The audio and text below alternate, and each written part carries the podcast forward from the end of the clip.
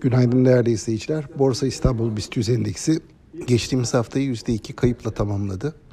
Haftaya düşüşle başlayan endekste hafif bir toparlanmanın ardından Cuma günü %0.6 düzeyinde yine kayıp vardı.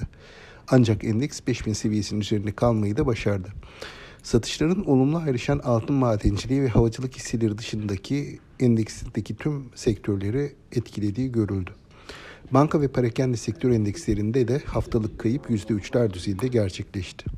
Yurt dışı tarafta ise hafta boyunca gündem belirleyen konu ABD'de başlayan ve sonrasında odağını Avrupa'ya çeviren küresel bankacılık sektörüyle ilgili stresti. Haftanın son günü bu konunun yeniden öne çıkması Avrupa hisse senedi endekslerinde sert düşüşlere neden oldu. Haftanın son günü ABD borsaları ise daha olumlu kapanışlar yaptılar. Bankacılık sektörü konusundaki belirsizliklerin yurt dışı kaynaklı olarak bu haftada bizi etkilemesi beklenebilir. Yurt içi haber akışı açısından bugünkü kapasite kullanım ve reel sektör güven endeksi verileriyle çarşamba günü açıklanacak BDDK bankacılık sektörü Şubat verilerinin önem taşıdığını düşünüyoruz.